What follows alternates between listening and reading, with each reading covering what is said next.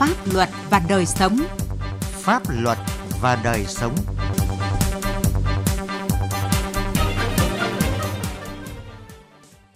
Kính chào quý vị và các bạn. Những vụ việc liên quan tới hoạt động kêu gọi tiền từ thiện với số tiền rất lớn từ một số nghệ sĩ hay việc chậm giải ngân tiền từ thiện thời gian qua đang thu hút được sự quan tâm của dư luận xã hội. Nhiều câu hỏi về tính minh bạch trong hoạt động từ thiện của một số nghệ sĩ được đặt ra nhưng chưa có câu trả lời thỏa đáng. Chương trình Pháp luật và đời sống hôm nay, chúng tôi sẽ bàn về nội dung này. Pháp luật đồng hành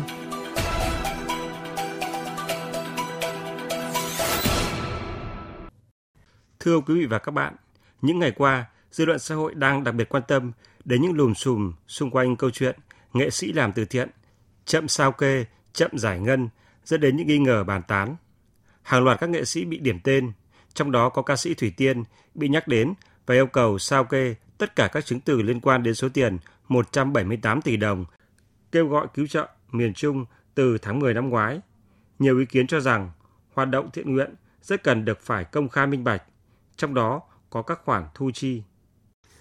Những năm qua, mỗi đợt mưa lũ miền Trung, hạn hán miền Tây hay đứng trước những hoàn cảnh nghèo khó, các nghệ sĩ và các tổ chức thiện nguyện đã đứng ra kêu gọi ủng hộ tiền từ thiện, giúp đỡ đồng bào vượt qua khó khăn.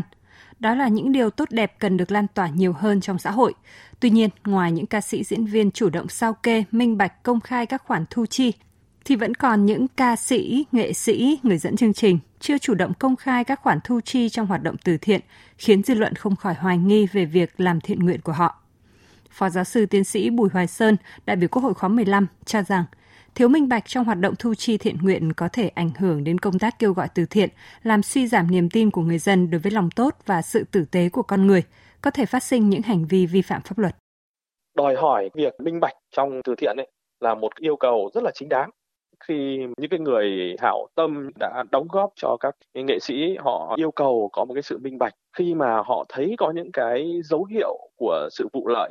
như vậy thì công chúng ấy là họ đã mất niềm tin vào nghệ sĩ. Họ mất niềm tin vào cái hành động từ thiện của nghệ sĩ dẫn đến rất nhiều những cái hệ lụy. Vấn đề này ấy, nó đến từ một cái câu chuyện là các cái quy định của chúng ta về việc là các cá nhân làm từ thiện nó không có và nó cũng không được rõ ràng thì chúng ta phải có những giải pháp về hoàn thiện các cái văn bản quy phạm pháp luật để từ đó không chỉ các văn nghệ sĩ đâu mà kể cả những cá nhân bình thường trong xã hội cũng có thể tham gia vào làm những việc thiện nguyện.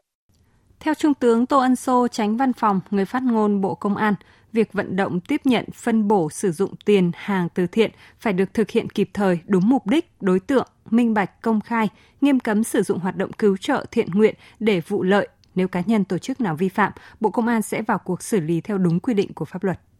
bối cảnh hiện nay mà dư luận rất là quan tâm chú ý thì nếu mà có những ai mà có những cái chứng cứ tài liệu đấy gửi cho cơ quan điều tra tại địa phương hoặc là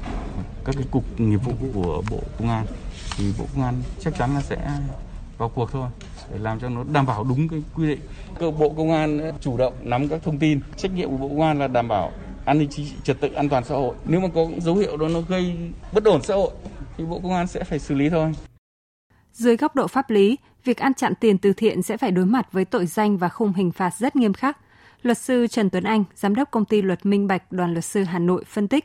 trường hợp cá nhân hoặc người nổi tiếng kêu gọi đóng góp từ thiện nếu có hành vi gian dối nhằm chiếm đoạt một phần số tiền kêu gọi được thì tùy theo tính chất mức độ hành vi và sự thỏa thuận với người mà mình đại diện làm từ thiện có thể bị xử lý hình sự về tội lừa đảo chiếm đoạt tài sản theo điều 174 hoặc là tội lạm dụng tín nhiệm để chiếm đoạt tài sản quy định tại điều 175 Bộ luật hình sự năm 2015. Hai tội này thì nó đều là cái hành vi chiếm đoạt. Nếu không có cái câu chuyện đi từ thiện mà dùng cái thủ đoạn gian dối để huy động tiền của những người hảo tâm chuyển về, sau đấy dùng cái thủ đoạn gian dối anh không đi anh không làm, anh chiếm đoạt cái số tiền đấy từ 2 triệu đồng trở lên thì phạm tội lừa đảo chiếm đoạt tài sản. Trường hợp chiếm đoạt số tiền từ 500 triệu đồng trở lên thì phải đối diện với khung hình phạt cao nhất lên tới tù trung thân. Còn nếu như có hành vi từ thiện thật, thế tuy nhiên anh nhận được một khối lượng tiền rất là lớn, thế sau bắt đầu là anh chỉ đi từ thiện một phần thôi, còn phần còn lại anh chiếm đoạt thì nó có dấu hiệu của tội lạm dụng tín nhiệm chiếm đoạt tài sản và khung hình phạt tối đa tới 20 năm tù. Hoạt động từ thiện xuất phát từ cái tâm bằng uy tín của người đứng ra kêu gọi. Bởi vậy nếu hoạt động từ thiện thiếu chuyên nghiệp hoặc vì lòng tham mà nhập nhèm, không công khai minh bạch, thì người đứng ra kêu gọi sẽ bị mất uy tín, thậm chí có thể khiến cho người đó sa ngã, chiếm đoạt và trở thành tội phạm.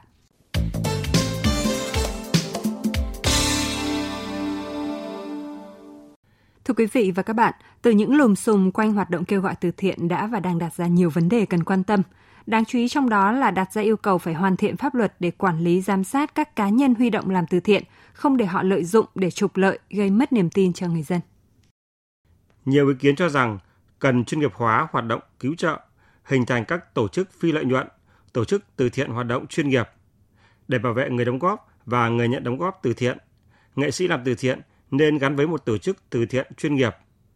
Tuy nhiên, trong thực tế, Bộ luật dân sự và các nghị định hướng dẫn thi hành không được thiết kế để khuyến khích các tổ chức làm từ thiện chuyên nghiệp.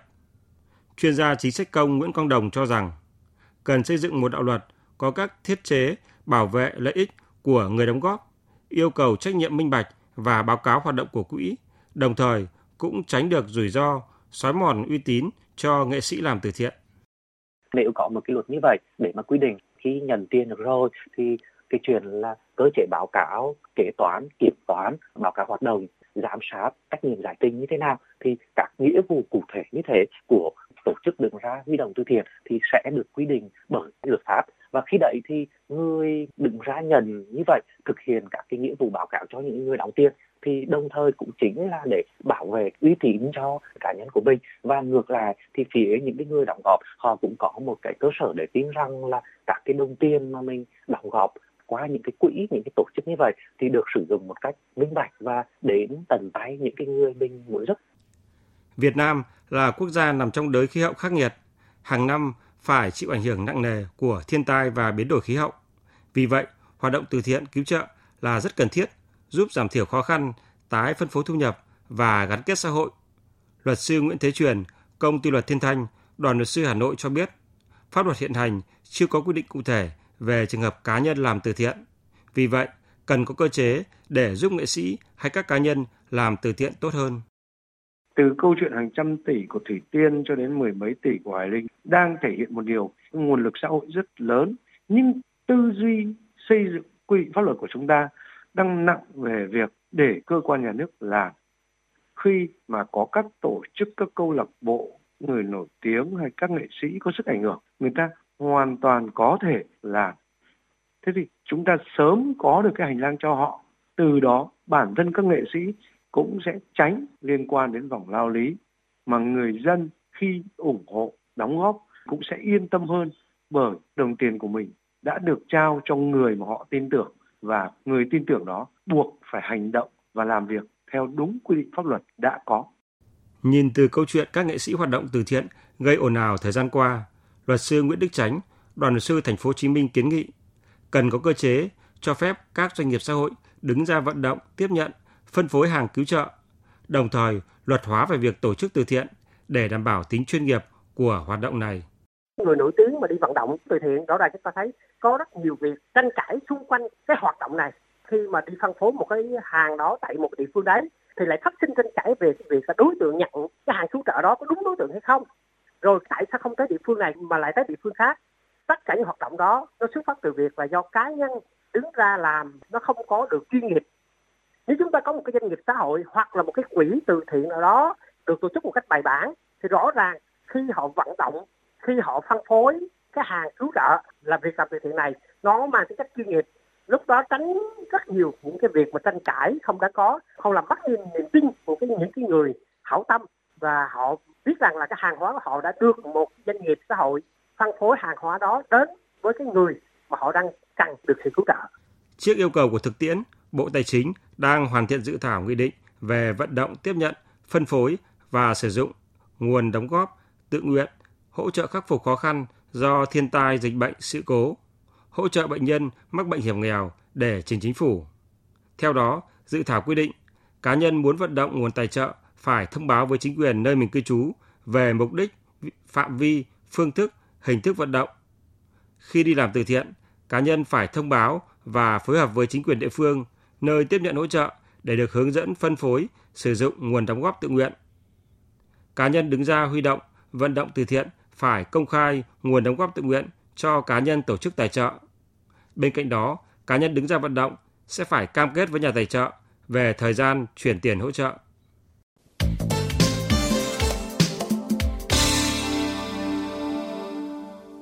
Thưa quý vị và các bạn, nghệ sĩ phải có trách nhiệm minh bạch trong hoạt động xã hội, từ thiện, không tham gia quảng cáo các sản phẩm không đúng hoặc gây nhầm lẫn về công dụng của sản phẩm, không lợi dụng sự nổi tiếng, danh nghĩa nghệ sĩ để trục lợi cá nhân. Đó là những nội dung nổi bật trong dự thảo Bộ Quy tắc ứng xử của nghệ sĩ trên báo chí mạng xã hội đang được Bộ Văn hóa Thể thao và Du lịch hoàn thiện.